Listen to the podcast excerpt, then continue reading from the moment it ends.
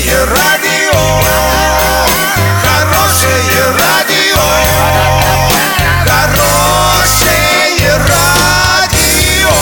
Радио Шансон.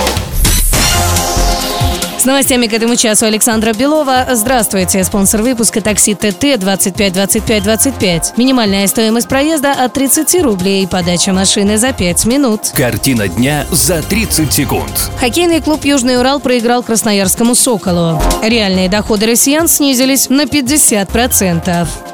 Подробнее обо всем. Подробнее обо всем. Хоккейный клуб «Южный Урал» проиграл Красноярскому «Соколу» со счетом 2-3. В первом периоде инициативой завладели хозяева площадки. Во втором счет не изменился – 1-0. В третьем красноярцы дали бой и забросили три шайбы. За две минуты до конца матча уменьшил отставание Южного Урала молодой форвард Иван Куров. Итог игры 2-3. Победа команды «Сокол». Без возрастных ограничений. На правах рекламы хоккейное обозрение представляет диспетчерская служба «Везет». Заказ такси 37 50 50. Заказывай такси со скидкой 20%. Качай приложение «Рутакси» на свой гаджет через Google Play и App Store. Между тем, реальные располагаемые доходы россиян в январе 2018 года упали на 49,7% в сравнении с аналогичным показателем декабря 2017 года. Об этом свидетельствуют данные Росстата. Отметим, в январе реальные доходы падают традиционно, так как на декабрь приходится пик выплат премий сотрудникам.